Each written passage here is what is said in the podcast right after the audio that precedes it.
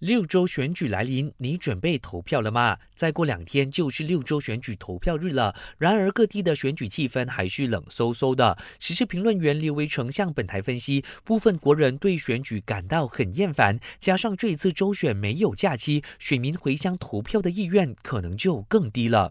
他预测，如果选举气氛还是热不起来，投票率会不及百分之六十。啊，没有假期啦，州选而已啦，啊，然后还有对那个选举的那个政治的。疲劳哦，可能他们就变成没有那个意愿哦。如果现在这样子的那种氛围哈，还是继续持续的话，我觉得可能会重演罗佛州州选的那种情况，就是不足六十八千的那个投票率啦。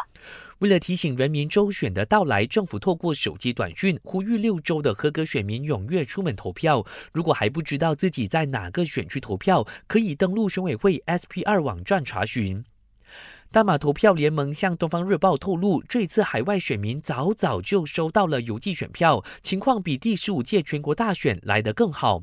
目前联盟也已经收到一些游子们寄回来的选票，明天会开始分类，再送到各个选举官的办公室。